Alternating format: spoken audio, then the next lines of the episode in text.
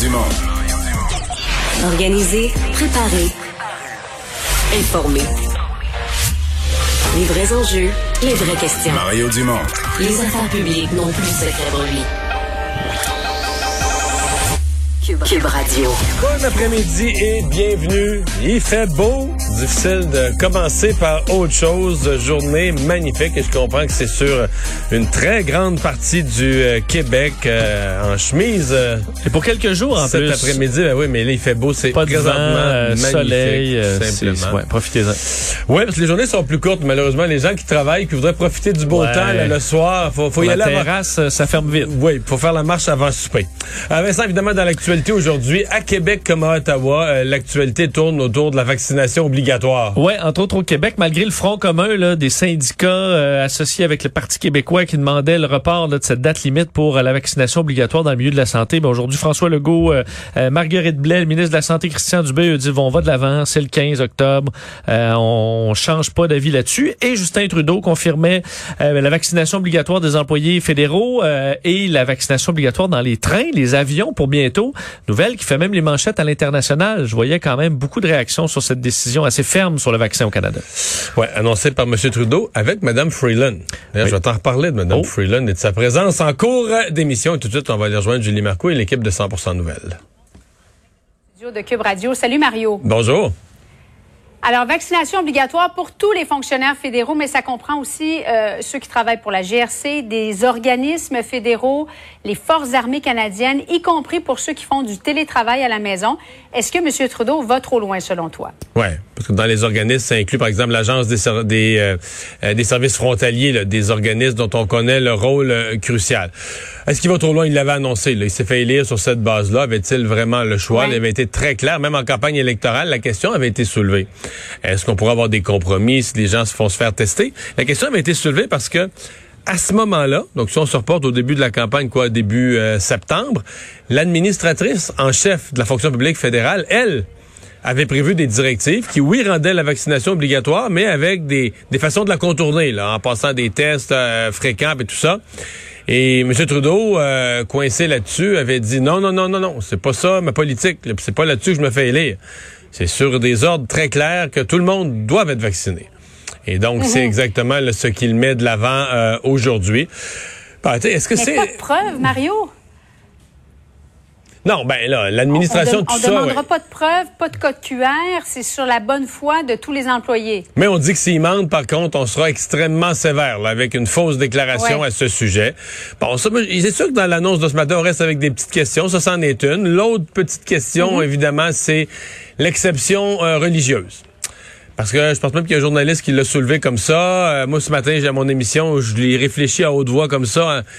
Techniquement, les grandes religions, là, toutes les religions sont pour la vaccination. Le pape s'est fait vacciner en public, euh, les musulmans encouragent la vaccination, la religion juive, les grandes religions, euh, il n'y a pas d'ambiguïté. On Bon.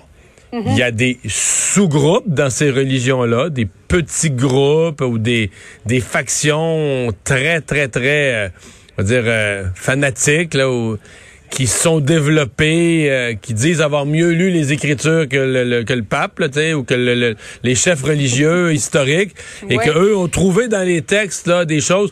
Il y a 2000 ans, on aurait pensé que Louis Pasteur, ce qu'il allait trouver là en 1800, je sais pas quoi. Non, non, non, non, non, non, non, ça on n'en voudra pas.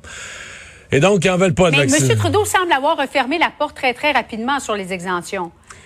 Ben, il dit qu'ils vont être durs à obtenir. J'ai aimé qu'ils disent qu'elles vont être difficiles à obtenir. Parce que c'est sûr que le public entend ça, exemption religieuse, on se dit tout de suite, ben voyons, tous les non-vaccinés ou tous les, les adversaires de la vaccination vont dire, ah ben moi, là, j'ai telle croyance, telle religion, telle patente, puis ils vont tous s'essayer, là. Tout le monde va être croyant. Tout le monde va devenir croyant de quelque chose demain, là. Mais il semble que ce soit pas possible, qu'il y a une façon, il y a des critères établis, mais ce sera à suivre. Mais en gros, dire, en gros, là, on jase de toutes les exceptions, mais la règle est quand même claire. Les fonctionnaires fédéraux doivent être euh, vaccinés. Et euh, ce qui veut dire qu'on aura à Ottawa, euh, deux semaines plus tard, parce que la semaine prochaine, ben, on va s'en parler probablement, mais à Québec, on aura un, questionnement sur qu'est-ce qui arrive le 15 octobre dans le réseau de la santé. Mais dans le cas du gouvernement Est-ce que tu fédéral... penses que le gouvernement devrait repousser la date butoir du 15 octobre? C'est la demande de À Québec? plusieurs syndicats. Oui?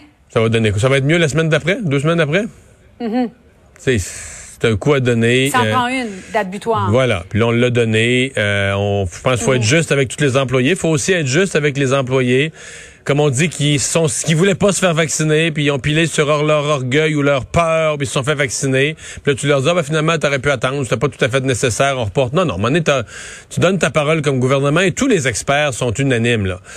Là, ce que les syndicats disent, c'est ouais, mais là, on va être pris de court, on va manquer de personnel. Bon, tout le monde voit ça. Les administrateurs du réseau se sont fait dire, faites des plans de contingence. Mais, mais c'est certain que ça va être, euh, ça va être une semaine critique. Là. À la fin de la semaine prochaine, vendredi, le 15, ça va être un moment C'est vendredi, critique. oui, pas vendredi cette semaine, vendredi L'autre vendredi, prochaine. dans neuf jours, exactement. que ce que M. Trudeau a aussi annoncé, euh, tous les Canadiens 12 ans et plus qui vont vouloir euh, voyager à l'intérieur du Canada, train, bateau, avion, devront être pleinement vaccinés. Ça commence à faire pas mal de restrictions là, pour les gens qui, qui ne sont pas vaccinés, Mario. Mais Julie, partout dans le monde, là, je me souviens d'avoir dit ça. Je pense que c'est ma- quasiment ma première émission, là, quand je suis revenu en ondes après les vacances d'été à mi-août. Je me souviens avoir dit, tu sais, le, le corridor va se resserrer pour les personnes non vaccinées. Là. Autant, clair. autant chez les gouvernements, dans les entreprises privées. Regarde aux États-Unis, là, les grandes entreprises, c'est pas exactement des, des, des, des modèles socialistes, là, euh, des Netflix, puis des, des, des géants de l'aviation, des, des Walmart. Là. C'est, c'est- parce qu'il y a des gens qui essaient d'y voir une idéologie politique, là, mais des grandes entreprises capitalistes, jusqu'au gouvernement, jusqu'aux administrations publiques. là, c'est plus en plus. Puis là, regarde, à Québec, là, on l'a fait pour la santé, mais l'opposition officielle, les libéraux disent euh, on devrait aussi demander la vaccination obligatoire dans les écoles, dans les garderies. Les enseignants. C'est vers là que ça pousse. C'est vers là que, que les gens sont amenés parce que plus on est, plus c'est évident que la vaccination elle est efficace et qu'elle est sécuritaire. Mais plus on dit, ben là, euh, arrêtons, arrêtons de niaiser avec ça. Là. On, a, on, a, on a une solution euh, qui améliore de beaucoup la situation. Elle est sécuritaire. Il n'y a pas de raison de ne pas la prendre. Donc, on fait quoi avec ça, après ça, avec des gens qui... C'est parce que c'est triste, ça devient une sorte d'entêtement. Bon, on peut dire des gens victimes de désinformation. Je pense qu'il y a beaucoup de ça, des gens qui sont victimes de, de beaucoup de désinformation ou de En tout cas, croyances. ça va être très difficile de, de vivre, là. Je veux dire, à un moment donné, si tu peux plus voyager, tu peux plus aller au restaurant, Ben, tu peux plus aller au théâtre, cinéma, veux- événements culturels. euh, Veux-tu qu'on commence à quelque part? La question a été soulevée ce matin. M. Trudeau n'aura pas. Oui. Mais il y a des députés conservateurs qui pourront pas siéger. Il y a des députés, il y aurait, semble-t-il, une couple de députés conservateurs de l'Alberta. On va dire une affaire, là. Calgary. Calgary, Ottawa, en auto, tous les semaines. D'après moi, ça te donne du temps pour réfléchir à ta potentielle vaccination. C'est à ta- toute une à ride. ta là. première dose. Ouais. Et effectivement. Donc, Euh, techniquement, là, je fais des a- L'Ouest canadien est tellement frappé par, par cette Oui, mais techniquement, il, y a- il semble qu'il y aurait quelques députés conservateurs qui pourront pas aller siéger, à moins qu'ils... Tu sais, dans l'ancien temps, c'était comme ça, là, les députés partaient siéger en voiture à cheval, puis ils mettaient du lard salé dans un baril à l'Assemblée nationale, puis là, ils s'en venaient, ils partaient, puis ils allaient siéger pour plusieurs mois, là, puis il y avait leur réserve de viande puis de salé. Alors, peut-être qu'il y a des députés conservateurs qui vont partir en auto ça. pour Ottawa pour euh, toute la session parlementaire jusqu'au printemps. Là. Ils vont dire, on peut pas faire, on peut plus faire l'aller-retour, on s'en va à Ottawa, Ouais. on amène tout, tout notre linge, mais c'est, on fait des farces, mais c'est une véritable question pour dire le corridor se resserre de toutes les manières pour les personnes euh, non vaccinées. Euh, Mario voyage à Tofino. Il en a été question lors de ce point de presse. Monsieur Trudeau euh, semblait regretter d'y être allé la journée de la réconciliation avec les Autochtones. Est-ce que ça va le suivre encore longtemps? Euh, oui et non. Euh, écoute, l'image est imprimée dans la tête des gens. Là. Je pense qu'au Canada, là, tout le monde a cette image-là. Et, et- et je me répète, là, mais ce qui lui nuit, c'est que c'est pas une image qui apparaît comme une première fois ou quelque chose d'unique. C'est comme un clou sur lequel le NPD a tapé toute la campagne, puis tout le monde tape. les sais, l'idée du type qui a toutes des bonnes paroles, puis des bonnes choses, puis qui crée une journée vérité et conciliation, qui crée des symboles mais qui va pas au bout là, dans l'action de ce qu'il entreprend. Donc, ça va rester un peu. Bon, euh, je pense que c'est c'était des excuses là, réelles. C'était pas des demi-excuses. Il a dit je regrette. Donc, je pense que les journalistes peuvent pas y reposer la question. Euh, mais si on y repose la question au prochain point de presse, il répondra pas. Là. Il va dire, écoutez, cette histoire-là est close. J'ai dit ce que j'avais à dire. Donc, de ce point de vue-là, l'histoire, va, à mon avis, se, Ouais. le chapitre se clôt jusqu'à un certain point. Ben, on dit ça, il reste d'autres chapitres parce que là, il a promis à la chef euh, Casimir, là, À à, Kamloops. Ouais. d'aller la rencontrer, d'aller rencontrer la communauté. Alors, on sait bien, le jour où il va aller rencontrer la communauté, ben là, qu'est-ce que tu veux? là? Tous les médias du Canada vont rappeler pourquoi il va là, parce qu'il est pas allé la fois d'avant, rejouer les images sur la, tu sais, ça n'a pas de fin, de rejouer les images sur la plage. Donc, il y a- il- l'histoire, l'histoire, tu ne l'effaces pas. Mais je pense plus qu'on peut euh, l'harceler ou lui poser des questions, que les journalistes peuvent le talonner là-dessus. Il a réglé l'affaire ce matin en disant, regarde, là, je regrette, c'était une mauvaise idée, c'était une mauvaise, euh, c'était un mauvais choix. Et donc, il a calmé les affaires. Mais puisque tu me parles du point de presse de ce matin, faut Oui. que je te confesse mes interrogations. J'ai Ah, trouvé que Mme Freeland prenait bien de la place. Je sais pas, là. Euh, D'abord, c'est c'est clairement, on n'en a jamais vu ça. Elle a là. commencé, je pense que c'est elle. C'est elle qui a fait l'annonce. ou- Oui, c'est ça. C'est elle qui a fait l'annonce, absolument. Et puis, elle a répondu à un certain nombre de questions des journalistes, des compléments de réponse. D'habitude, là, tu sais, quand le premier ministre parle, là, si le ministre parle, le premier ministre peut amener un complément de réponse en tant que chef. Si le premier ministre parle, Ouais. amenait des compléments. Là, je me suis dit, qu'est-ce qui se passe? Est-ce que M. Trudeau est... euh, Est-ce que c'est une nouvelle stratégie de, de, de deuxième mandat, de troisième mandat, là, le nouveau mandat, euh, on veut jouer plus en tandem, euh, mettre une femme à l'avant-scène, homme-femme un tandem. Est-ce que M. Trudeau est affaibli, affecté par le résultat électoral? Où il n'y a pas eu sa majorité, critiqué dans son propre parti, euh, le, voyage à Tofino, est-ce que tout ça l'a affaibli au point qu'on a senti le besoin de dire, on, s'est conseillé, on dit on l'envoie pas tout seul à l'avant-scène, on envoie quelqu'un à deux, là, ils vont être plus solides. Ou est-ce que... tu sais qu'il y a des gens qui disent qu'il est plus là pour rester. Là, ce qui est en train de passer tranquillement, Le flambeau. passer le flambeau, l'envoyer, y faire porter le flambeau par petits bouts. euh. Mais en tout cas, euh, moi, je, je peux pas voir ça comme un fait divers. Là. Je veux dire, Christophe Freeland a pris une place. Souviens-toi de tous les points de presse au cœur de la crise de la COVID. M. Trudeau était tout seul devant sa maison. Ben, Après ça, il en faisait avec la docteur Tam. Des fois, il mettait deux, trois ministres. Quand il y avait des dossiers spécifiques, le ministre, pour répondre aux questions, faisait sa petite annonce. Mais sur quelque chose d'aussi majeur aujourd'hui, l'élément central du programme de la dernière éle- élection sur lequel il s'est fait élire, la vaccination, que c'est Christopher Freeland qui ouvre le point de presse, fait toutes les annonces. Donc, M. Trudeau arrive après, commente un peu l'annonce. Je- en tout cas, moi, ça me soulève des questions sur euh, qu'est- qu'est-ce qui s'est passé? Peut-être que c'est strictement une stratégie de communication, puis que Mme Freeland va devenir, tu sais, qu'ils vont gouverner en tandem là, pour les prochaines années. Mais il me semble, ça peut pas être juste un accident ou un hasard. là. Il s'est passé quelque chose ce matin qui est nouveau, que je suis pas encore capable d'interpréter parce qu'il est trop tôt, mais que j'interprète comme n'étant pas juste un, euh, un- un- accident, un hasard. là. Ouais. Mario, ces deux joueurs de hockey euh, des Tigres de Victoriaville accusés d'agression sexuelle. Euh, on attend toujours la réaction de M. Courteau euh, de la Ligue de hockey junior majeur du Québec. Comment se fait-il qu'il n'y ait pas encore eu de réaction, Mario? Je, je- je comprends, corrige-moi, j'avais compris quand même tout à l'heure, ce midi, qu'ils ils avaient quand même changé leur fusil d'épaule, qu'ils attendaient plus 48 Ben, heures. Ils sont sur le point de. Ouais, cet Oui, après-midi. euh, on devrait recevoir un communiqué, mais Bon. on attend quoi, là? Euh, c'est un mystère. Je pense que c'est un mystère pour tout le monde. Qu'est-ce Ouais, qu'ils hein? attendent? La situation apparaît... À première vue, là, pour la plupart des observateurs, la situation apparaît claire. Pour beaucoup de personnes qui pensent que des messages forts doivent être euh, envoyés là, concernant euh, les agressions sexuelles, le respect des femmes, on dit ben là la Ligue aurait eu une chance de montrer un peu plus de, de, de mordant. Peut-être que dans la Peut-être que dans la réponse, on aura une explication pour le délai. Peut-être que dans la prise de position, on aura aussi un paragraphe qui expliquera des faits qu'on ignore. C'est pour ça que je reste prudent, parce que moi, je, je- sincèrement, je le comprends pas. J'ai pas d'explication. euh. Oui, mais, mais quand même, au départ, c'était 48 heures. Ils devaient réagir demain. Ils ont quand même devancé. Ils ont quand même coupé de moitié leur délai. Donc là, on attend une Ben, réponse. ils avaient dans- dit d'ici 48 heures, mais encore là, Mario, ils auraient dû quand même prévoir sur le coup, il y a des accusations, immédiatement, il y a suspension. Euh, je peux Ah, comprendre ça que avant, paraissait c'était simple des allégations, mais là, on, on parle d'accusations. C'est sûr que ça paraît simple à première vue, d'autant plus que, compte tenu qu'il y avait des allégations, puis c'était pas des allégations, là, c'est euh, futiles de placotage de coin de rue, là. C'était des dépositions faites Ouais. à la police, on savait que les policiers enquêtaient. Donc, c'est aussi, c'est étonnant qu'il n'y ait pas eu un ordre de marche de dire, bon, mais si jamais, peut jamais être certain, mais c'était probable, là, quand même, c'était une hypothèse probable. Si jamais les accusations tombent, mais voici, face à des accusations graves, agressions sexuelles, comment notre ligue On se, notre se conduit, etc. ouais. Donc, euh, je, je- je me réserve. À, date, je comprends pas. Euh, je trouve ça difficilement euh, explicable.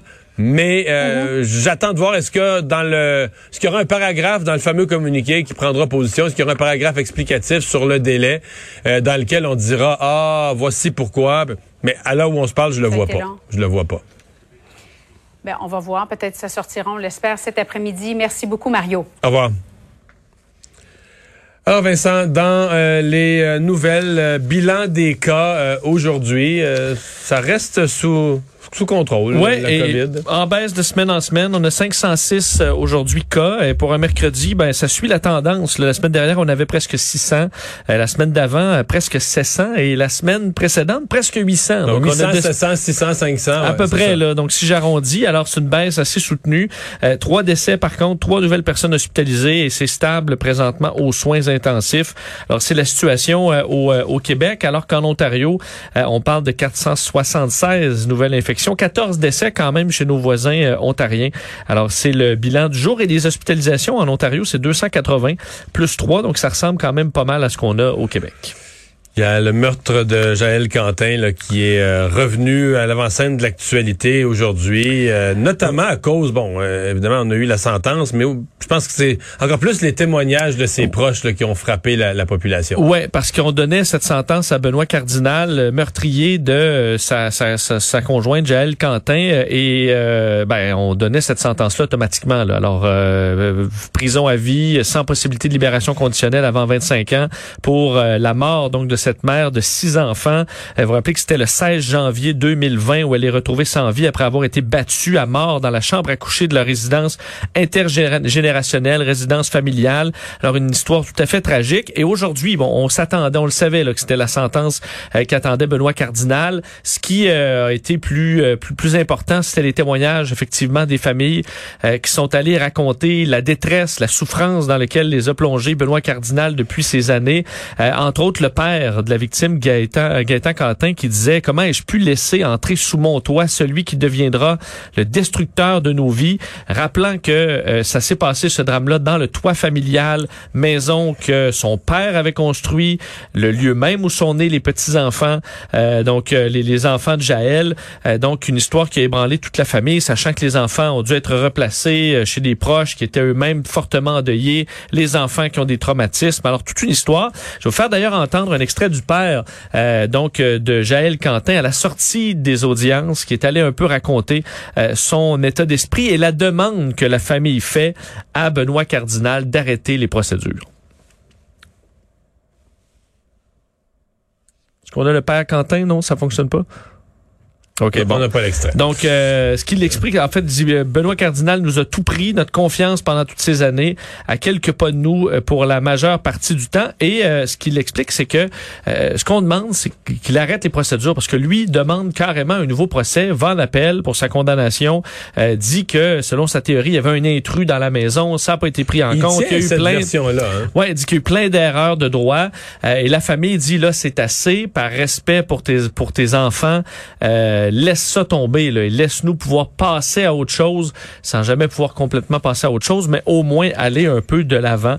Alors euh, disant si tu as un brin de compassion, s'il t'en reste et mettre fin non, met fin à toute cette procédure judiciaire, vraiment extrêmement douloureux Et- comme passage. Et, et rapidement, un mot là, pour les gens de la région de Québec là, qui ont vu, euh, ils voient encore, je pense, un important panache de fumée.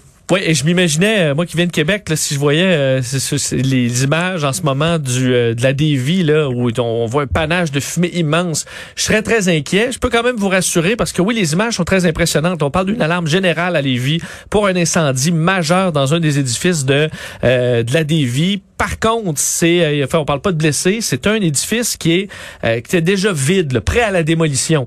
euh, Donc, qui a pas d'explosifs, pas de produits Ben, dangereux. il y avait pas- des inquiétudes quand même de possibles euh, possibles explosions.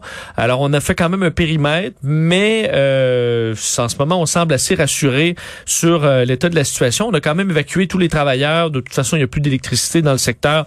Alors on a euh, envoyé tout le monde à la maison, mais ça génère quand même un appel général. Alors énorme. Mais on parle de 120 pompiers qui combattent présentement l'incendie. Encore euh, au moment où on se parle, là, ça brûle, euh, pas à peu près. là. on n'a pas pris le contrôle, mais c'est circonscrit à cet édifice-là. En fait, les bâtiments 37 et euh, 38 qui sont la proie des flammes. Et on voyait, je voyais notre journaliste euh, à TVA et LCN, William, qui était devant la dévie et encore là, des d'immenses flammes derrière. Alors, euh, par sécurité, on a évacué tout le monde, mais sachez-le. c'était un incendie assez spectaculaire. Oui, oui, vraiment très impressionnant qui se serait Je sais pas, je déclenché sais pas à quelle distance on peut le voir là, dans le Grand Québec. euh, ben, partout. Là. ouais. Partout parce que la Lévis, euh, c'est c'est central sur la vue, là, c'est sur la terrasse du frein euh, ou même de, de Beauport à Sainte-Foy. Euh, tu vas voir ce panache de fumée-là. Si t'es sur à Lévis, ça va se voir aussi. Donc, c'est sûr que ça fait jaser un peu partout là-bas.